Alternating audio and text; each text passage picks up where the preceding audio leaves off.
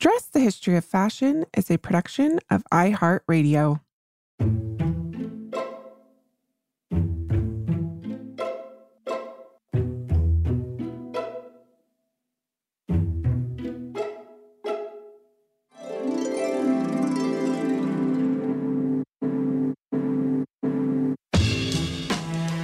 With over 7 billion people in the world, we all have one thing in common. Every day, we all get dressed.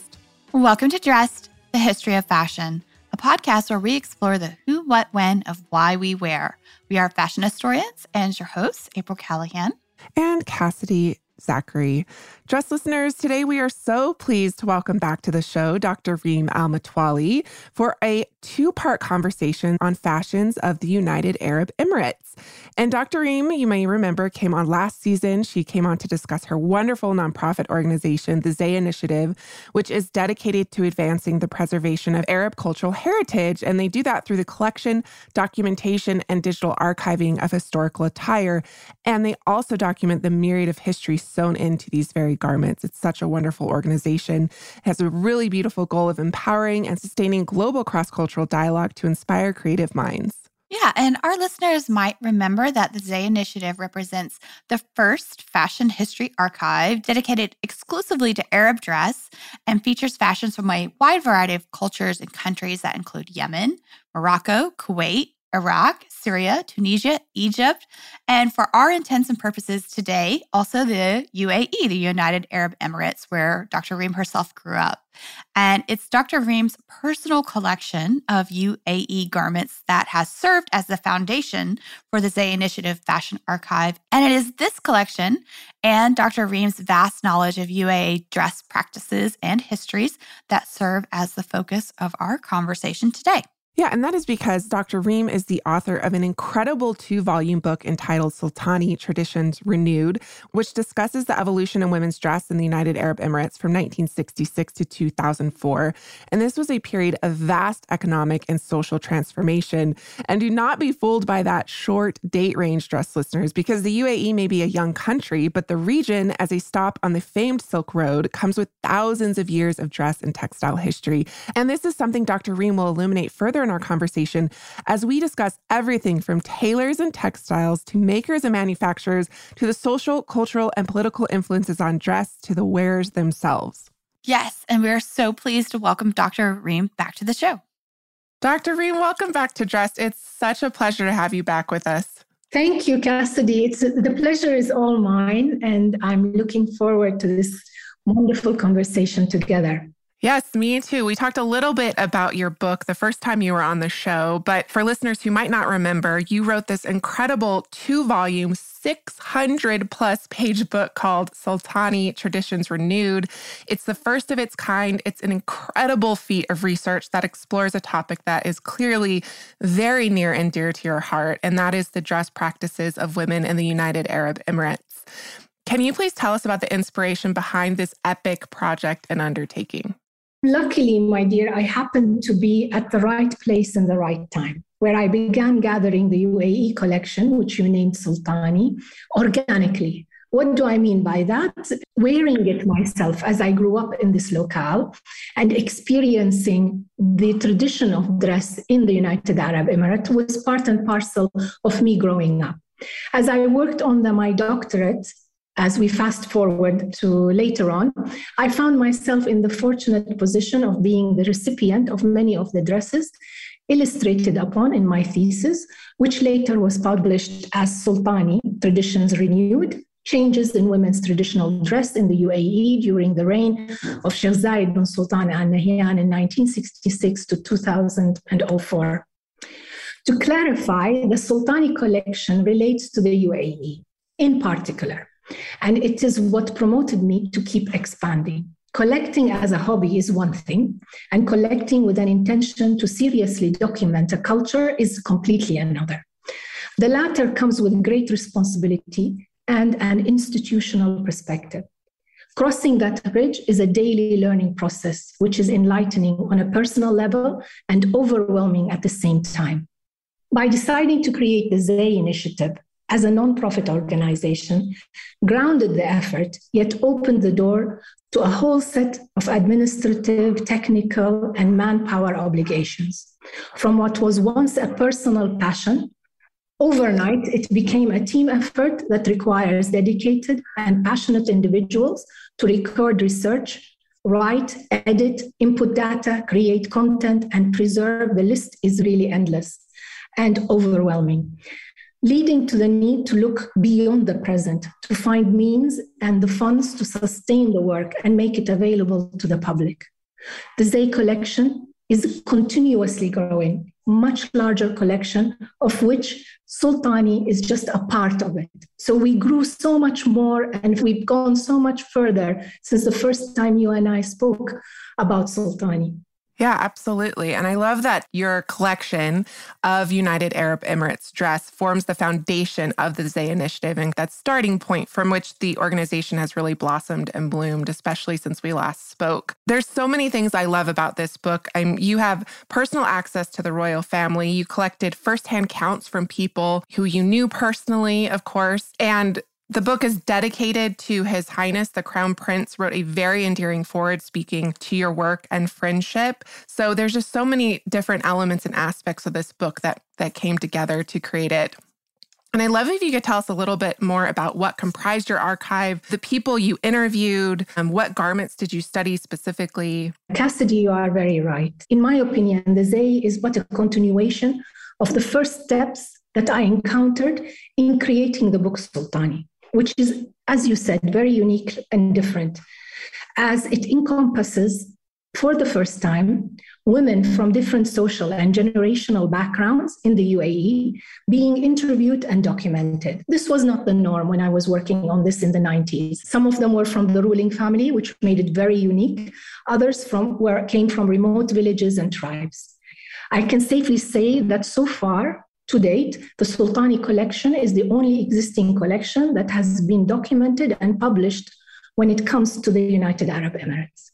Now, having said that, we must always remember that the UAE is a young and developing country that has seized present global circumstances to catapult itself to where it stands today among the developed world in such a short span of time by all measures.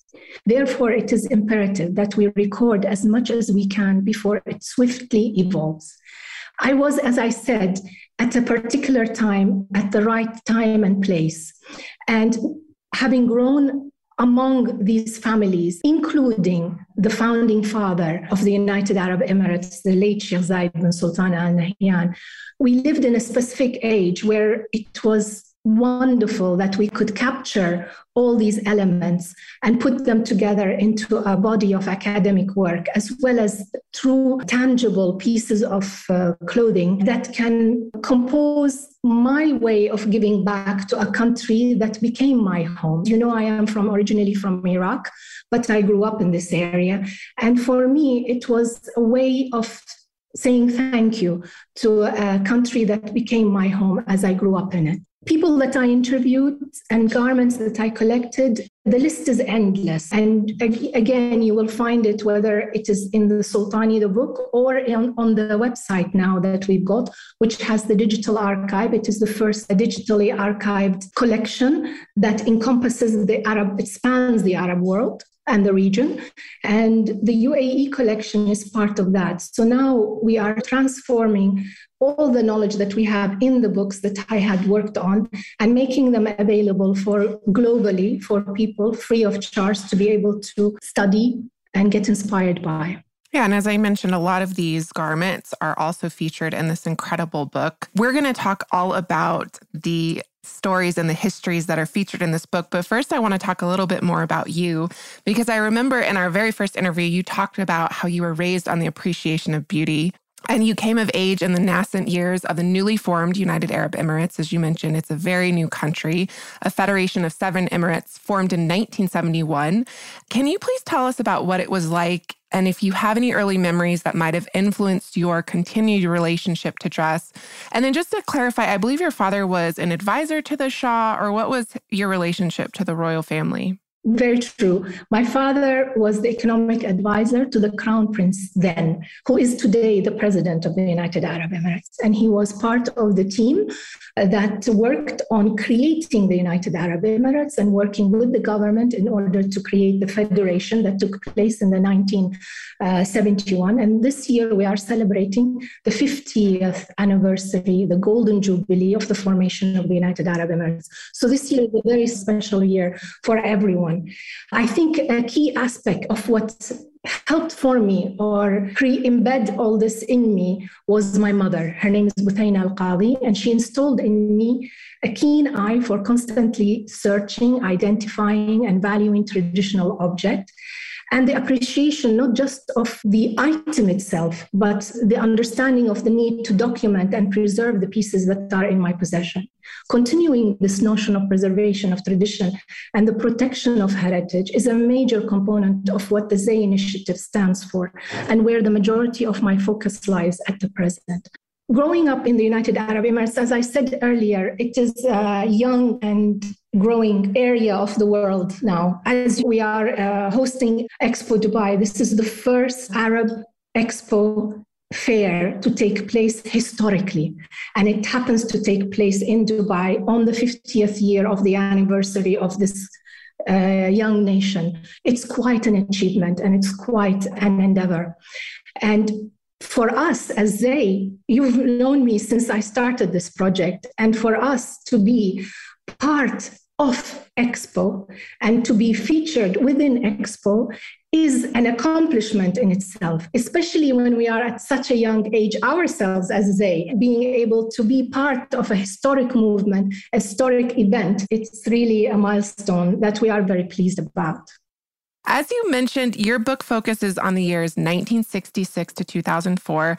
And is this is a period that you describe as the post oil period when an oil boom in the region really brought globalization and thus vast social and economic transformation to the region. But before we focus on the changes that came post oil, I would love if you could help us to understand what the region was like before. What was it like socially, culturally, politically, and what might we have expected to see specifically in the ways of women's dress and sartorial practices? Because as you mentioned, the UAE is very young, and therefore these dress practices are going to extend back thousands and thousands of years. So you know that, uh, as we said, that UAE today, especially with the Expo of 2020 Dubai happening, is a completely different geopolitical, socio-economical example of what it used to be pre the oil period. Looking at it, it's a completely different picture. It was a very small, a much smaller community, a more nomadic lifestyle, a simpler and modest living conditions. And in a way, I was lucky to experience that because even though I was young, but I arrived at a period where this transformation is taking place. We arrived to the UAE in 1968, and the federation took place in 1971. And with it, as the country grew, I happened to grow and experience on a daily basis the changes that were taking place. And that is a unique experience. I don't think many people can go through it. And it, I was lucky that I was there at that time in order to document it, even if it meant it was in my mind at that time and as I was growing up and personally experiencing it. The transformation took place after the discovery of the oil. You wanted to know about pre oil. It was basically a nomadic lifestyle. People moved, they weren't living in one particular area, mainly Bedouins. Bedouins tend to travel according to the seasons. Cities were very small. People knew each other. Most of them were related one way or the other. And it was a very closed society. Times were very hard at the time. So people were very frugal. They were very careful with what they had. They made use of it. And I think they understood the meaning of recycling much better and before our age and time because they used it and they interpreted it into their style of clothing. We have one of the main style of dresses, UAE gowns called miyazza, meaning jazza in Arabic, which means paneling. And it is a style that is very well known and celebrated in the area in the UAE, and it has its sister styles among the region, in whether it is Bahrain, Kuwait, Saudi Arabia, Iraq, and so on and so forth. And usually that article of clothing is composed of panels of fabric. Because fabric was dear, because fabric was rare, women tended to save pieces of the fabrics that they received the small pieces that they could afford at the time, put them together, and introduce a style of its own that is worn, whereby the most expensive pieces of fabric are shown to, in the front part and in the most uh, centralized part of the dress. And the other let's say reused pieces or unimportant not so expensive parts of clo- fa- fabrics were used in other areas of the dress. So women were very uh, creative and they were very, uh, how can I say, naturally understood the value of what they had. And therefore, they made use of it as best as they could. They also understood that their clothing had to be compact. It needed to work with the weather and the climatic uh, situation that they lived in. It needed to be layered. Therefore, you see in the traditional style of clothing, it is a fact of layering. So, when it is uh, mostly hot, because the climate in general was hot, in this area of the world still is. It changes a little bit during the winter times few months of the winter. But again when you are in the desert climate also has extreme cold at night. So you need to layer you need to put on many layers of clothing and they understood this and they worked with it. And also they needed to move from one area to the other. So they had to have materials or items that they could carry with them easily and take around with them uh, wherever they went so these elements played an important factor in the style and in the type and in the design of the clothing that they wore. Definitely, they were very baggy clothing for climatic as well as socio religious notions because when you are wearing a, wide uh, overflowing garment it allows the air to circulate within the body and helps cool it. And at the same time when you are wearing that sort of a garment you are abiding to social and religious norms of the time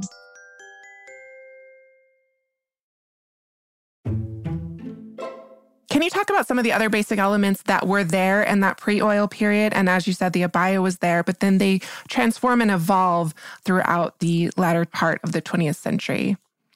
Definitely. Um, uh, if we go to the basic components of dress in the United Arab Emirates, it is about five articles of clothing. And let me start from the head. The head is always covered with what they call a shayla, which is a, fa- a veil, very thin veil. It could be anything from net to a light voile or cotton. Then you have the face mask or face cover, which is called a burqa. And generally, it is of calico cotton that is imbued with indigo dye and treated in a certain way so that it is stiffened and cut out and shaped according to the face of each woman. It is a tool to protect the face from the elements to condition it because indigo dye has special medicinal advantages that help moisturize the face and help with any ailments that might be there uh, due to dryness of weather and so on and so forth.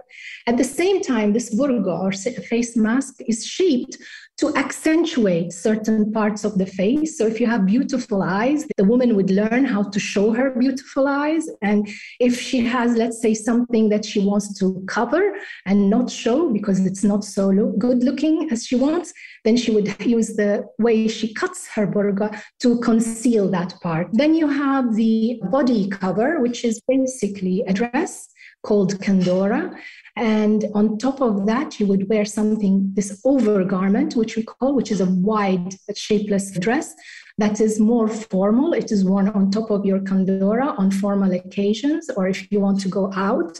It is so wide that it allows to cover the body and to help you conceal yourself when needed. Underneath all of this, there is the pants, underpants, which are the sirwal. It's called the sirwal.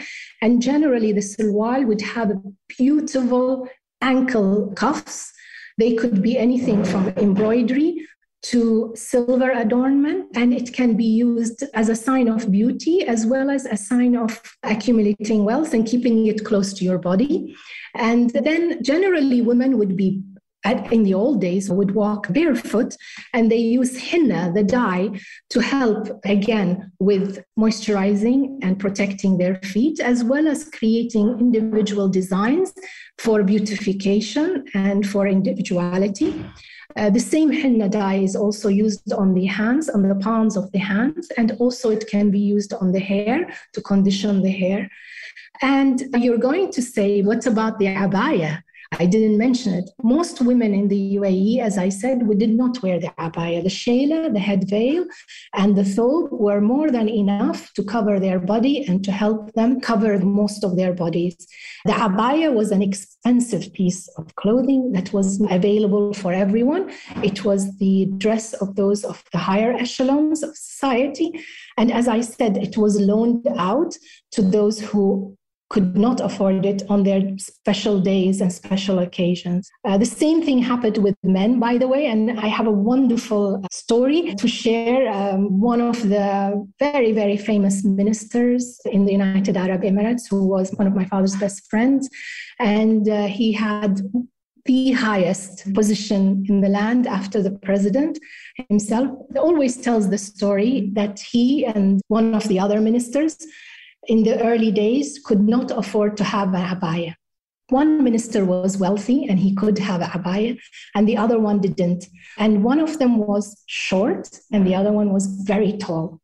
And every time they wanted to go to be granted audience with the Sheikh Zayed, the one who could not afford it, who was the tall man, would be very uh, ashamed to go in informally without an abaya. And what he used to do, he used to borrow his friend and colleague's abaya so that he would greet the Sheikh Zayed with it. And when he came out, he would give him the abaya to wear it and then go in again when the other person's turn would come and go in to greet the president, Sheikh Zayed at the time. But I asked, I said, but how could that be? You are so tall and he is so short. How would you fit in one same garment? And he said, when my colleague went in, he would put it on his shoulder and he would walk in because it is his size and it is his abaya. When it was time for me to go in, I would fold it into my hand and drape it on my arm and walk in in order to see the president and come out. So, this is how humble and how simple they were. And this is how they were at one together. And I think it's a wonderful story to share. Yeah, it's a beautiful story. And it really speaks to the significance of dress and textiles, right? The symbolism that they possess in so many different ways and the, the different roles that they play in different facets of people's lives and society and in exchanges. I actually would love if you could talk a little bit more about the historical significance of textiles to the region. I think textiles as a region, as an Arab region as a whole, I think textiles are part and parcel of our daily life. Uh, if you remember, or if your listeners, um, your listeners might know, that the Arab world sits on the Silk Route, and it's the old Silk Route, and it is the exchange between East and West. It has been so for many decades, and it is embedded in the culture, Arab culture, because many of the Arab regions have nomadic living people. Therefore, they are not sedentary. They move from one place to the other. And textiles is always part and parcel of what they can carry with them. It signifies so much to them. It is what their tent is made of, after all. That is how they live on their daily basis. And actually, we have a webinar coming up that is going to be discussing architecture and textiles and fashion and how they relate to each other in the Arab world. So, as far as the non sedentary people and the nomads that, that are in, in, the Arab world, but those who have lived in cities, old cities like Damascus, Baghdad, Cairo, and so on and so forth, Morocco, and other North African Arab countries, they are accustomed to the tradition of textiles as well. And they were centers of textile production. Let me just give an example. When we speak about cotton, that's an Arab word, cotton. It comes from the word cotton. So many of the Western dialects and language is based on what the medieval time textile uh, traditions of the area. Damascene or Damas, it comes from Damascus, or it is named after the city of Damascus where it used to be made. Uh, muslin comes from Mosul, which is a city in uh, northern Iraq. So many other terms and terminologies relate to the area and testify to the old tradition and the important role that textiles have played in the region as a whole, let alone the United Arab Emirates. Again, when we look into these things, we always have to compare or keep in mind, in perspective, that when we are talking about the Arab world, we are talking about different periods of time and different locales, different societies, and similar but varied types of cultures. And they were all affected by that textile route. Yeah, such an incredibly rich trade and textile history in the region. And as you just said, like the impact, the seismic impact of that textile trade for the world essentially is really incredible to learn. We could do an entire podcast episode about that. Actually, uh, a, a, nice note that uh, your listeners might enjoy. Um, and I go back again to Expo because it's such a huge event that's taking place here. The major dome that connects all of Expo together is named Al Wasl Dome. The term Wasl in Arabic means to connect. Okay. And it is the old name of Dubai. And we are now, I'm bringing you back to the UAE after I took you to the rest of the Arab world. So when we look at this dome today, which is the first human made dome that is photosensitive, and it is the largest ever dome that is created as a screen. And whatever is projected on this dome is projected internally and externally. And it is said that you could view the projection from outer space. So we are connecting to the rest of the universe through this, whatever we are projecting on this dome. It's a great human endeavor. And still, it is carrying this thread or this thread of connectivity and interchange of cultures and interchange of human accomplishment still today. And we are using the term that was used for the city of Dubai many, many, many years in the past. I love that. And I love because you talk about too about how the book traditions renewed is because these traditions continued. So there's so many connections, right? As you said, a thread between the past and the present. And that's why this book is so incredible in so many ways you write so eloquently and so beautifully about the incredible importance of textiles to the region's cultural heritage. This is something you repeatedly underscore throughout the book. And those are some of my favorite stories as you give us glimpse into these different facets of the importance of textiles, not just as a trade item, for instance, but as a currency and as gifts. I think the best way to illustrate the point is if I talk about textiles as part of the dowry. Dowry marks a turning point in every female's life. It is the mark from girlhood to womanhood. Usually, when a female is of age, and that is when she has her period, it is the time for her to be ready for marriage. That was in the olden days. And usually, that is the age of between 12 to 14 in general at that time. And the dowry was an important part of her life. She would prepare for it, or her family and her, her mother would prepare, and aunts and cousins and so on would prepare for it and collect it and for that day, specifically for that day, as well as her husband's family or husband to be would prepare and collect and bring it together and in order to present it to her on her marriage. Usually in our in our societies in the arab world not like in the indian society. In the indian society it is the female that brings in the dowry. In the arab world it's mainly the groom that brings in the dowry and the dowry is usually composed of the textiles that you mentioned, clothing, definitely, perfumery, jewelry, even food like raw materials like rice and, and corn and so on and so forth would compose the, the overall dowry. Depending on the wealth of the family and the bride, of course, the size of the dowry is going to be larger and more increased. But what is important as an aspect the dowry used to serve a purpose. It provided the bride with her basic requirements for her new life. That was one thing. But moreover, the bountiful dowry allowed for a form of social cohesion, again, because any access was shared with the tribe as gifts to everyone that comes to help during the communal feast. So, what used to happen was these fabrics and these numbers of fabrics that they used to collect and, and, and put together in trunks and they would carry them into the bride's home, they would get distributed evenly among the tribe and among the family uh, around her in order uh, to thank them for their contribution because during a wedding they all come together and one would cook the other one would bring rice the other one will bring bread and so on and so forth. So it's a communal festivity uh, that they all share. And they share the bounty of it. And it allows for this cohesion that takes place.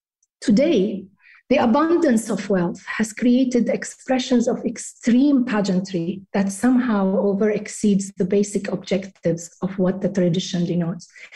Before, uh, to give you an example, they, they would carry this, let's say about 10, 15 ladies and men would carry it on trunks small trunks above their head. They will lift it up and they would carry it, or baskets, and they would bring in the materials that they are bringing for the dowry, and maybe a couple of pieces of gold and jewelry. Today, we have extravagant ways of presenting dowries, whereby if you follow our Instagram account, Sultani, which is related to the UAE in particular, or you follow the Zay Initiative Instagram account, we always receive from followers video clips of dowries that are taking place. And now the big trucks that have advertisements in the western world the glass trucks yeah. now they use those in order to put the dowry in it they have trunks that are designed in all sorts of shapes and designs and flowers and the amount of jewelry that is presented is unbelievable you have sort of colors of jewelry. You would have the diamond set, the ruby set, the emerald set, the uh, lapis lazuli set, the gold set, the traditional set, the European set, the Japanese style, the so and so style. So you have this wealth of influences that are coming from abroad and incorporated into it. And it has become and evolved into something that is really, really spectacular to watch and see. Yeah, it sounds absolutely beautiful. and these gifts remain with the bride's family. They are not given away to the community any longer.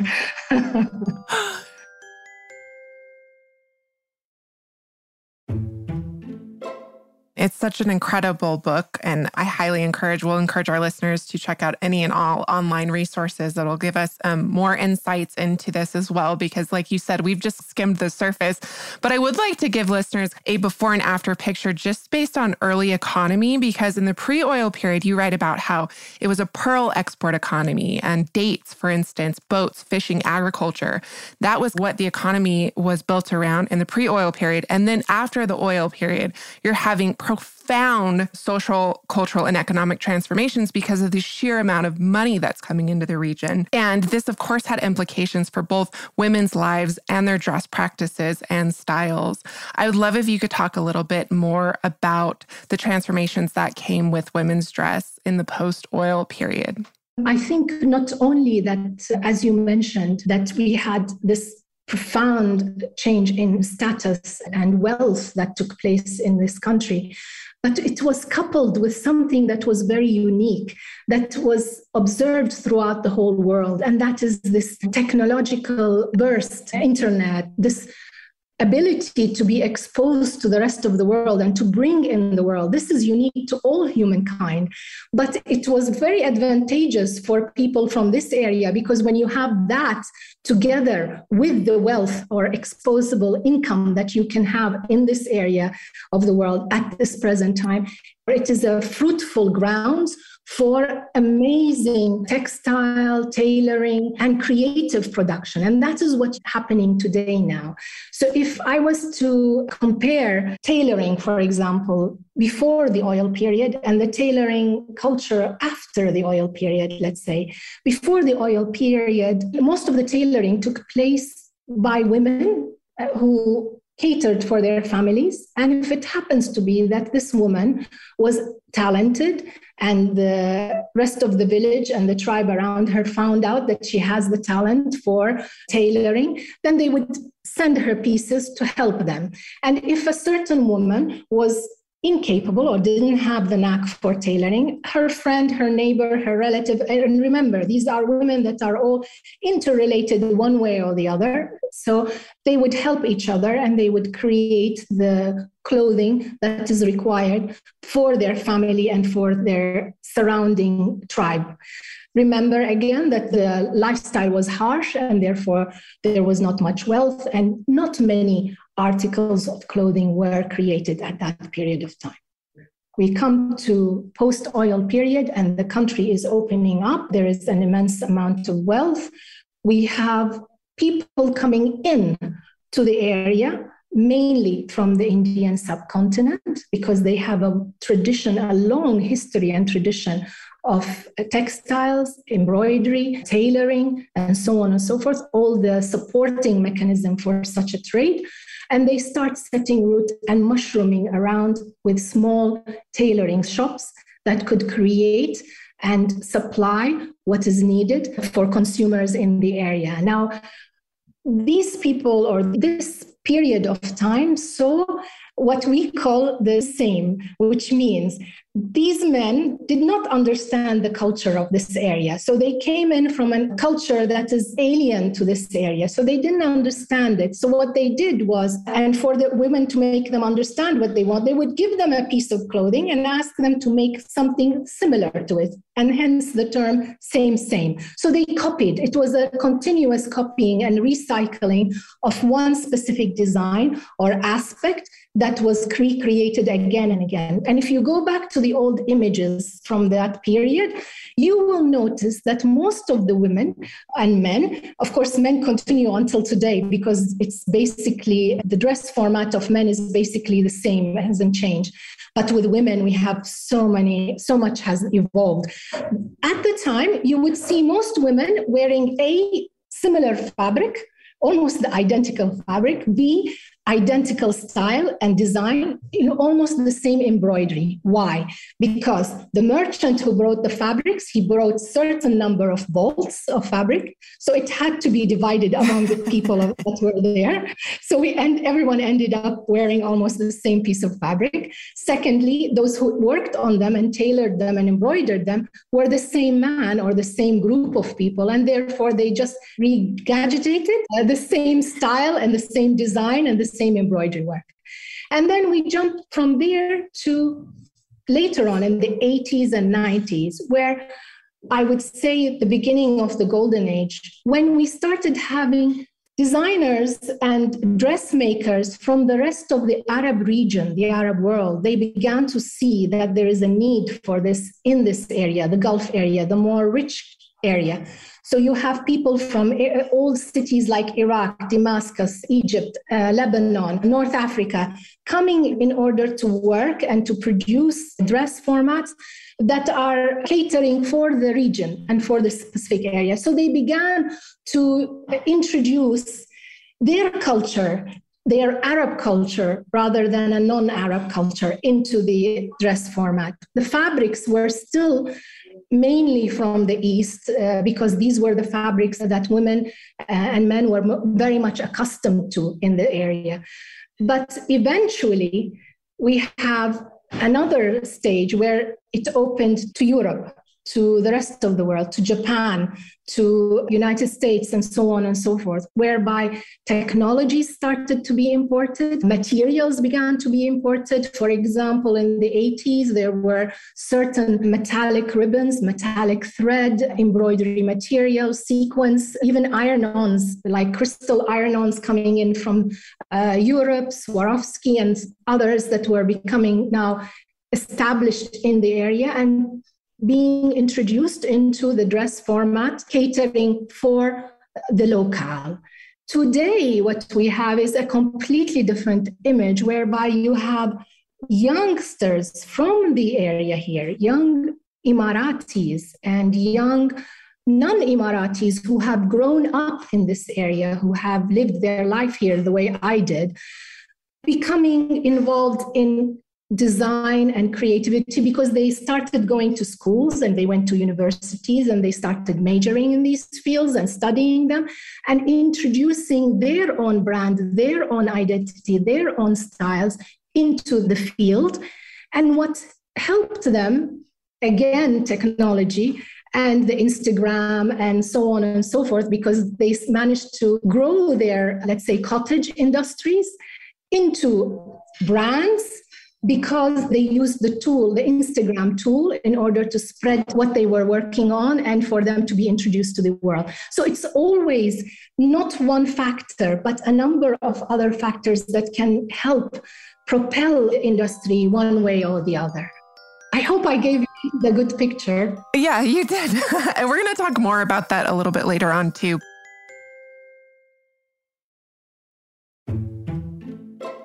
I also want to talk to you about that period just following in the early, maybe late 60s, early 70s, and how the maintenance of a distinctive identity through dress in the face of globalization became an important part of the UAE. For instance, there was you read about how there was no direct political pressure on dress codes. That was never applied, but adherence to national dress and Islamic dress styles were encouraged socially as an expression of local identity.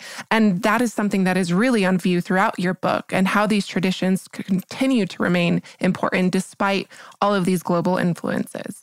Yes, and, and I think, again, it takes me back, and I really mean it sincerely, to Sheikh Zayed bin Sultan Al Nahyan.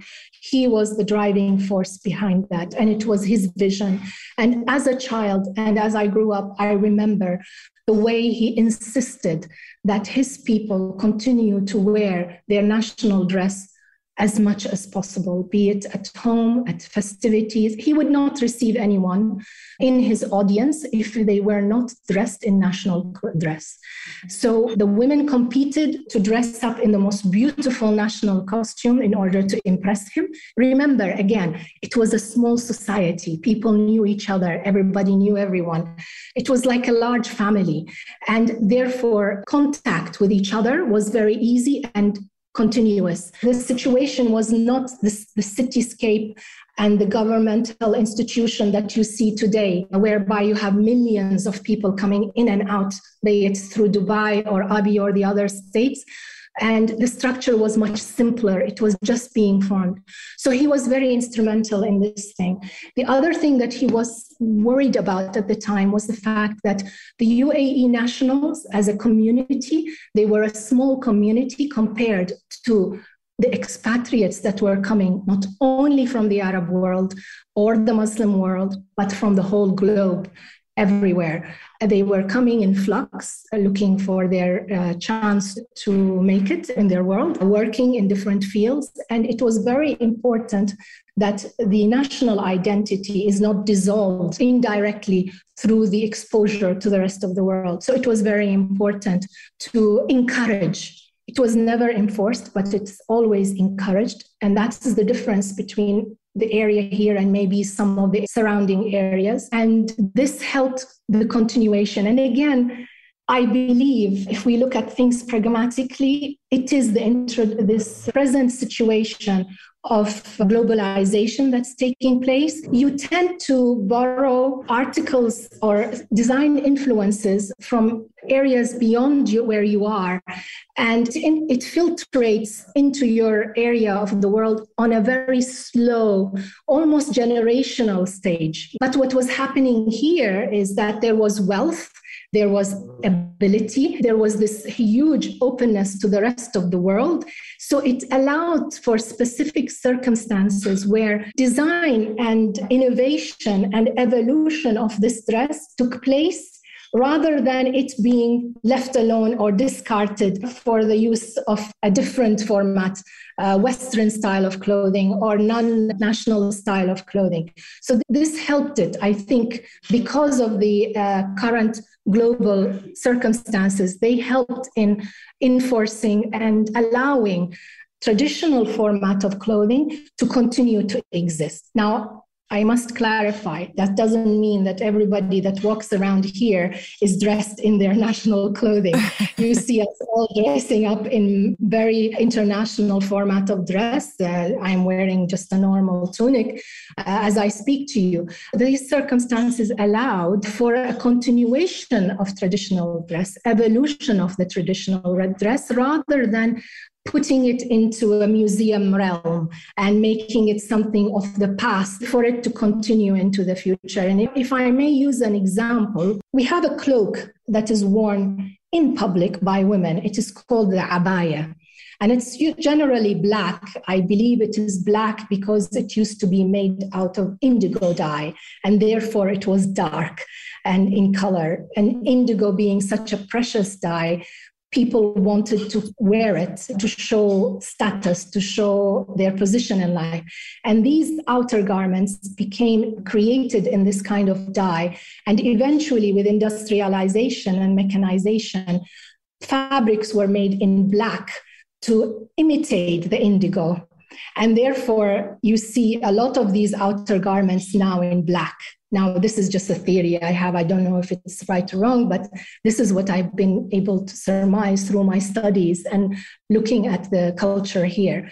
And uh, this black cloak used to be a square shaped overgarment that is worn by men and women. If it is by men, generally it would be of the very fine, very thin wool, be it camel or be it goat.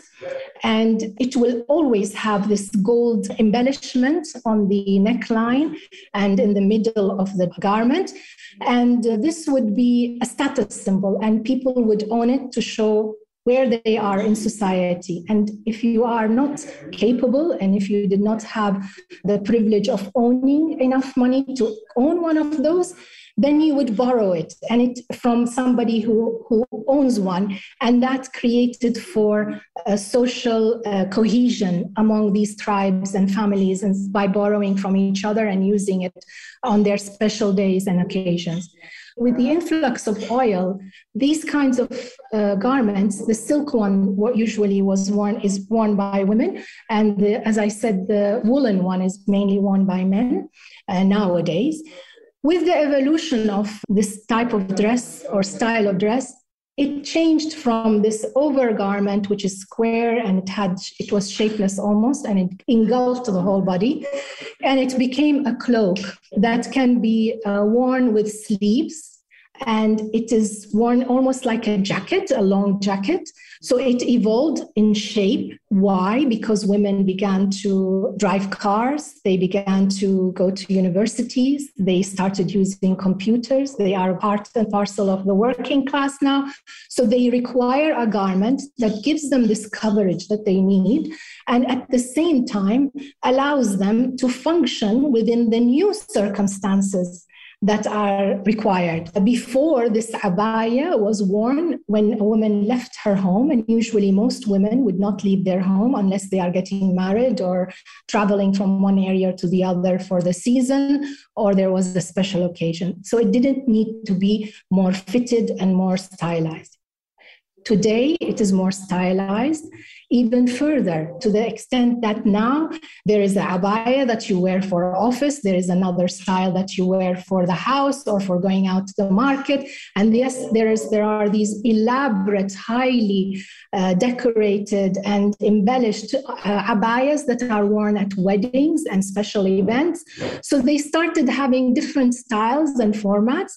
And today, with the after the millennium, they have reintroduced color. Young ladies have reintroduced color to it because, with the present world circumstances, they want to change perceptions and they introduced color so that they can blend easier when they are drive- traveling abroad when they are not in their country and it, it allows them to keep their sense of individuality to continue their social and religious beliefs and yet at the same time allows them to be fashionable, to be on par with any international well dressed woman.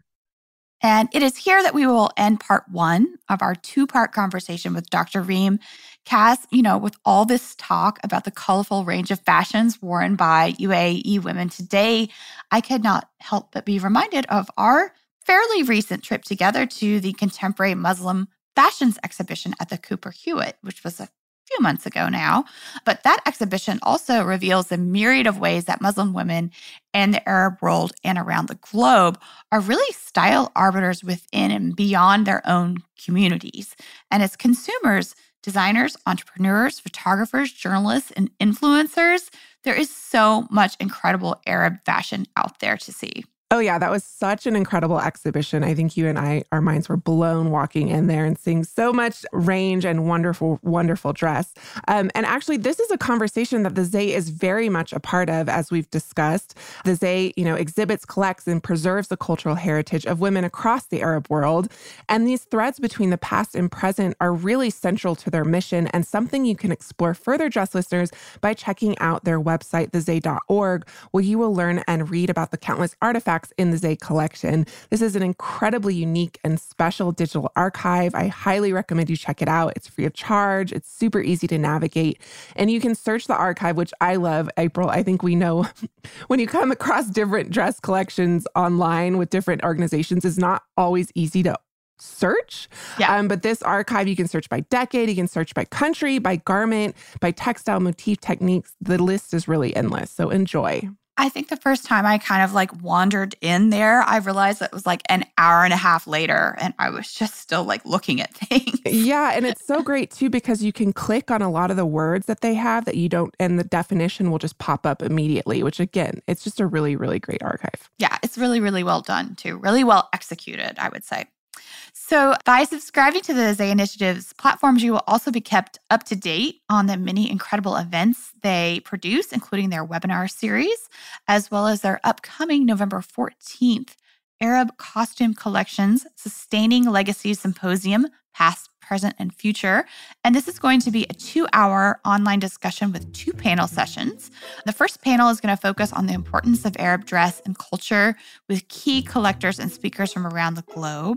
And the second panel is going to focus on the role and relevance of heritage contemporary brands. So you can find out lots more about the symposium and the speakers and the event on thezay, Z-A-Y dot I think that does it for us today, dress listeners. May you consider the traditions renewed in your closet next time you get dressed. Remember, we love hearing from you, so please email us at dress at iheartmedia.com. You can also direct message us on Instagram at dress underscore podcast, where you will always find images accompanying each week's episode. Can follow us on Facebook at dress podcast without the underscore. And if you have a moment and want to take the time to rate and review us on your podcast listening platform of choice, we appreciate your support. And as always, special thanks to our producers, Casey Pegram, Holly Fry, and everyone else at iHeartRadio that makes the show possible each and every week. More dress coming your way soon.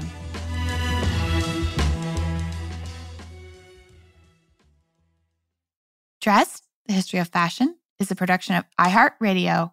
For more podcasts from iHeartRadio, visit the iHeartRadio app, Apple Podcasts, or wherever else you listen to your favorite shows.